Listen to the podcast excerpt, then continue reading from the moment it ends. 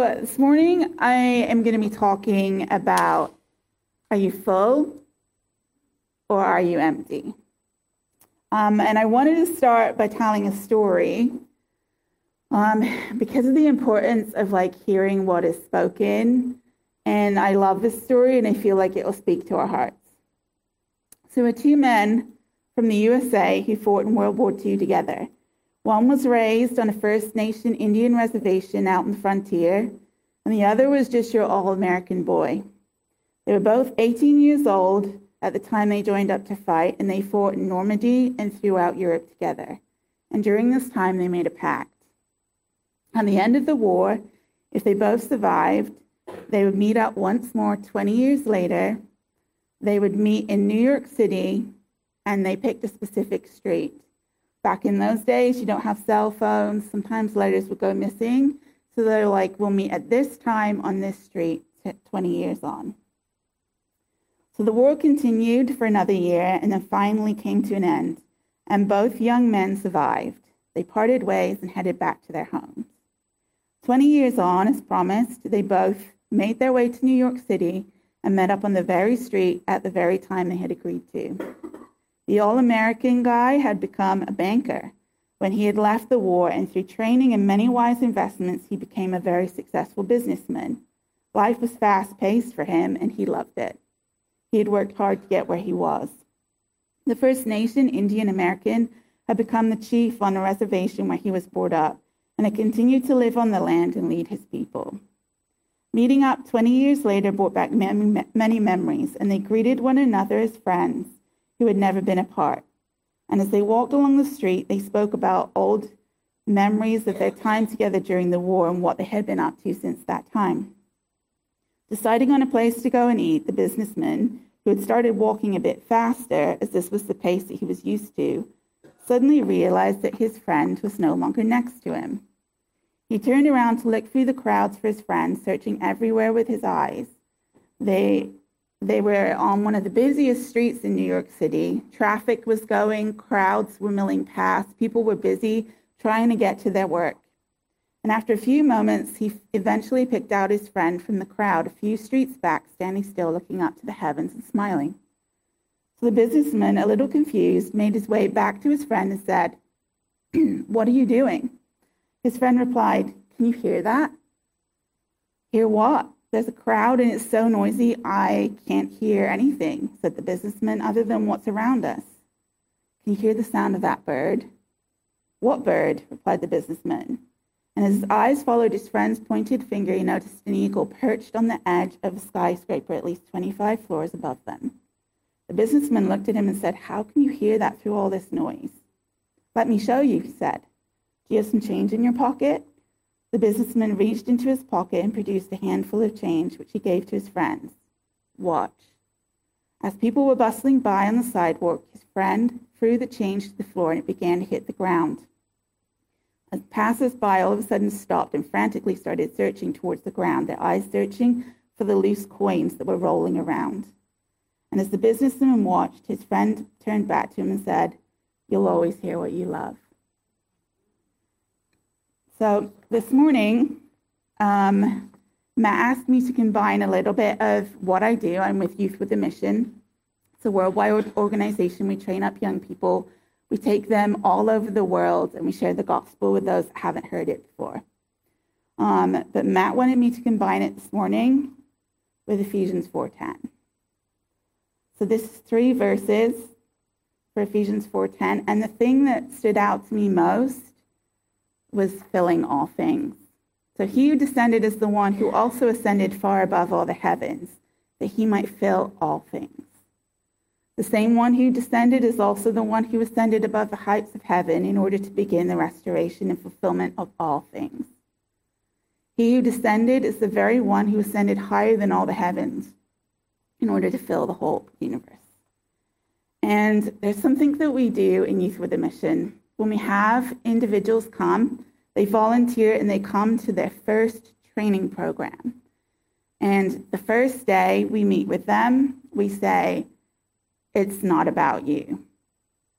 And it sounds strange because they're coming to work through some things so they can go minister to others. but it still stands. It's not about you. I don't know if you've ever had like so much food in one meal where you're so full, you don't know what to do, and it has to be emptied somewhere. Like you have to get rid of the fullness in your stomach because otherwise you'll be so sick. So either way, it's going to come out. And God wants to fill us with His word and fill us with His message. So we're so full, we go and empty it out into the world. The world knows Him. And it's like recycling over and over again. So this is what I want to challenge you with. I want to kind of tell you what the world states right now, but who God is in it. So the world today tells us to pick up and choose what we want to follow. But God is in everything, and every road leads to Him. And I've seen it so many times in the nations. We sent a team to a closed nation, and it was a place where they had an underground church and houses. But in order to get to the church, you had to stagger the times that you went. The church service was at 2 in the afternoon but from like 6 a.m. until 2, people had to stagger in teams of no more than two people to go to this one building so that it wouldn't be seen that it was unusual that a lot of people were gathering in the same building. And then every week they would change the location. And so this two of these people were going towards this, this area and they noticed this house and it had like painted patterns on the side posts of the door and above on the mantle. And they were looking at it. And the owner was st- sat next to the doorstep and they were like, What does this mean? He's like, I don't know, but my ancestors have been here for several years now. And when we moved in, they painted it. I have no idea why. And he said, But several of us do this on our mantle because we feel like it's a protection. It brings us good fortune. And so they looked at it and then they said, can, can we kind of share where we think this might have come from? And so the guy was like, okay. So they were like, long ago, there was um, a people group, Jews, and they lived in Egypt. And there was a lot of slavery in Egypt for them. And God did so many miracles to get them out of Egypt. And one day, the leader wasn't listening. So he was like, I will protect my people through my final judgment on this country, and you will go free. But I want you to take the blood of a lamb, and I want you to paint the mantelpiece. And I want you to paint the sides of the doors, and it will keep you safe. And I want you to close your door this night and focus on the things that I tell you to do. So they explain the story about the Jews protecting themselves when the final plague came to Egypt. And the guy sat there thinking, and he was like, Well, that's a great story. And maybe that kind of rings true. I kind of remember stories, but it's told differently here through superstition and things like that. And they're like, Can we tell you another story? And so they started to share the gospel. And right there and then, the guy gave his life to God, and they took him to the church group, and he's been going ever since. So I see that there's like doors open, but you got to have the eyes to see and the ears to hear and the heart ready to share. The world dictates how we identify ourselves, what is acceptable and what is not, depending on the latest trend. It causes confusion, which hinders relationships. I don't know if you've ever tried to talk to somebody and they're non binary now, and you're trying to navigate the conversation to respect them but at the same time, you know that they are a man or they are a woman. And you want to invest in that because God created them. He, it's like his artwork. Each one of us are individual and unique, and we're created. And he took a long time to create us. And when we were created, we came out. And by saying that we're something else is cheating his design on our life. God says, I painstakingly created you and I love you every single bit. And if you spend time with me, you will change and start to see change happen in your heart and just see how strong and capable I made you to be. Don't confuse it. The world says, get this now, have this instantly. God knows when the time is right, when we are truly ready, and He always gives a choice. and his timing is better than ours because he sees more. Society has placed the God of self before God himself. In choosing this, we are depend- independent and are unable to co create with him. So many people that are like, if I pick this part of Jesus and this part of the gospel pertaining to my lifestyle, then I will be fulfilled. Yet we see a world where anxiety exists and it's rising, and we see people still searching for the truth. People tend to listen to bad news sometimes and they give up. God says, Don't give up, pray.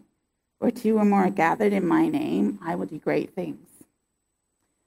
When people avoid the difficult moments in their lives, they cheat themselves out of learning the hard lessons that take them to a new place in their relationship with God. And in turn, they can develop new skills and wisdom, and it will bless others that are struggling.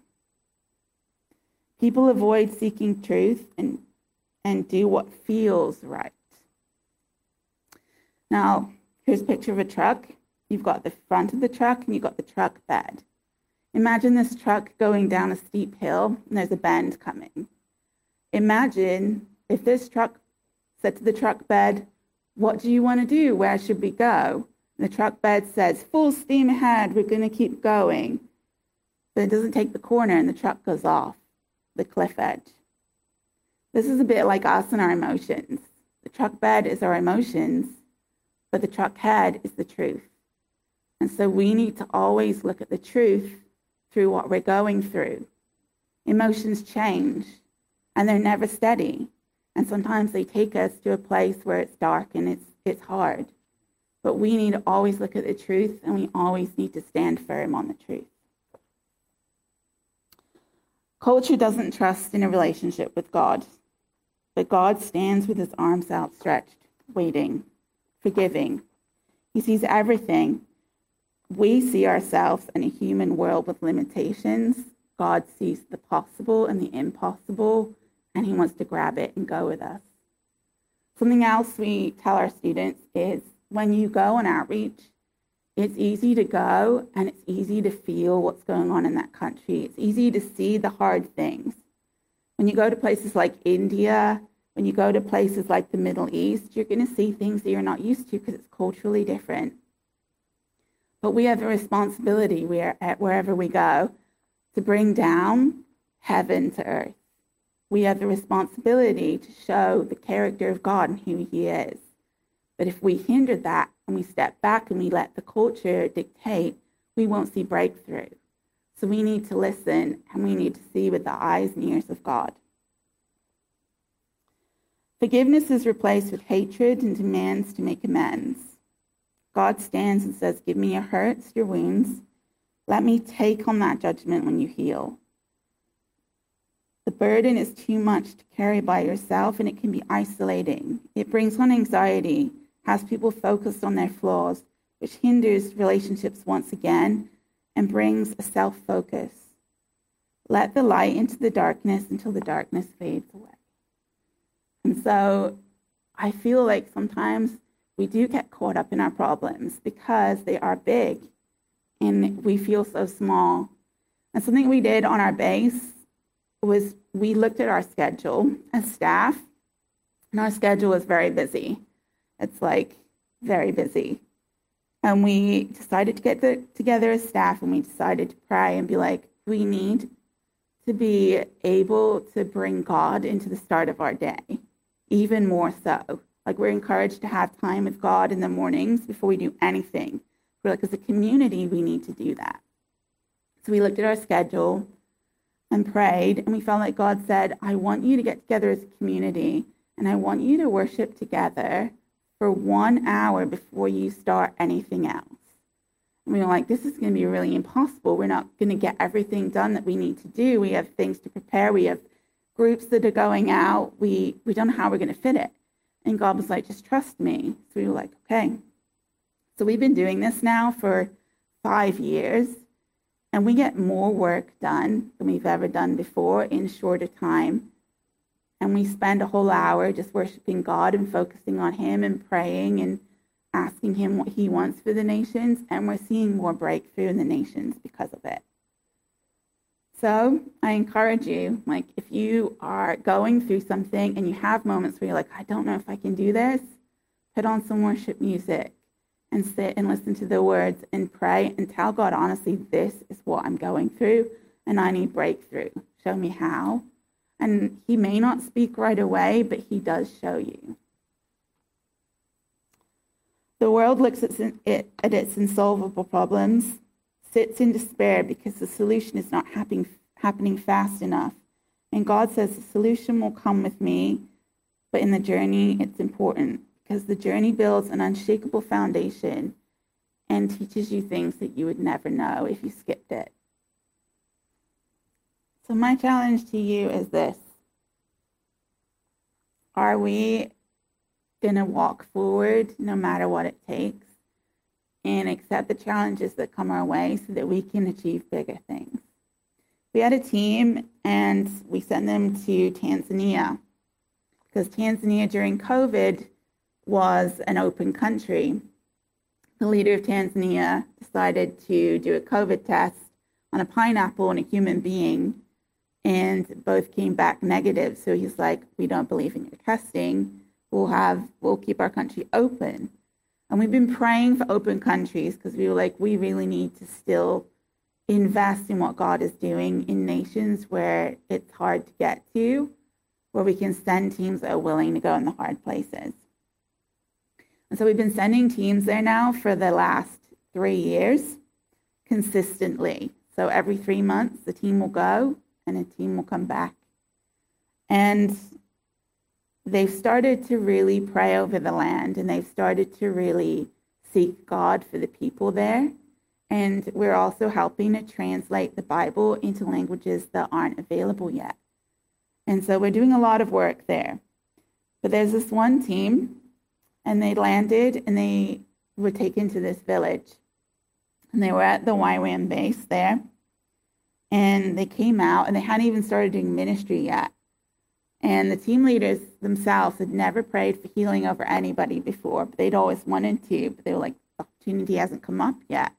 And we're leading our team, so no matter what it takes, we're going to do it. So they're sat there, they're eating breakfast out in the open, and they see this man with half a leg, with a stick, leaning on this blind man, and this man is telling this blind man where to go and the blind man is being the support for the man without the leg. And they're coming up this hill, and they get there, and they talk to the translator, and the translator is like, "Oh, they heard that that youth with a mission is here again, and they've come because they've heard great things about what God can do, and they're wondering if you can help them." So team leaders, okay, it's our first time. Let's let's do this. So they got up and they surrounded the guy that couldn't see. And they were like, tell the translator, we're going to pray for his eyes. So the translator's like, great.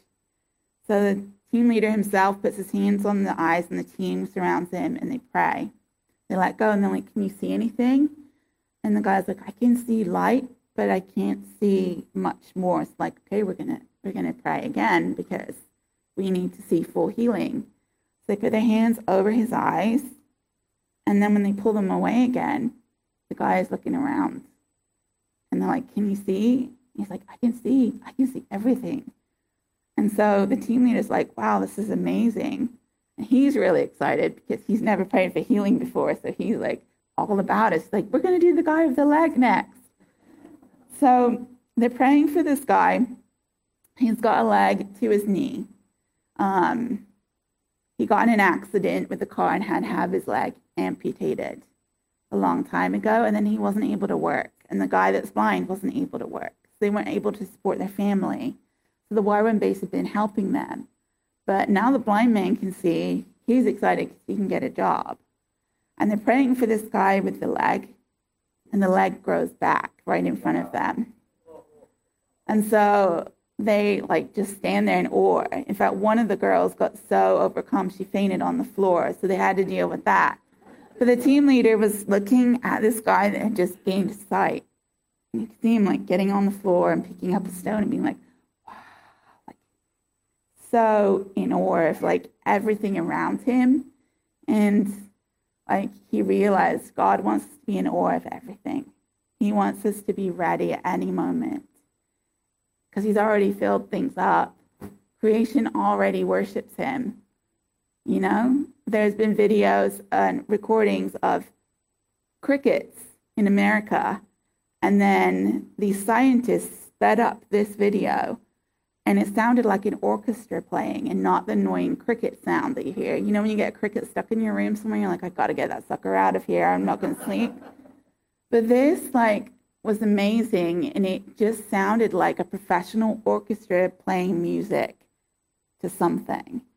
So God creates so much, and we're just discovering probably this much.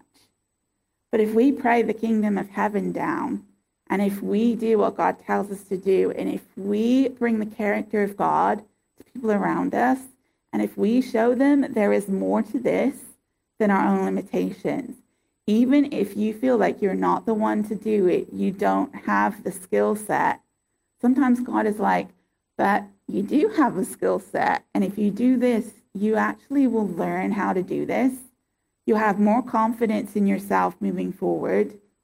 And I can reshape your life, but I can also bring joy and revelation to others. And so I really want to encourage you. Are you full with God and are you ready to empty it into the nations and into the UK and into Cornwall where we really need it? And to bring people's true identity to them by showing them God loves you, He created you this way. You're not a mistake.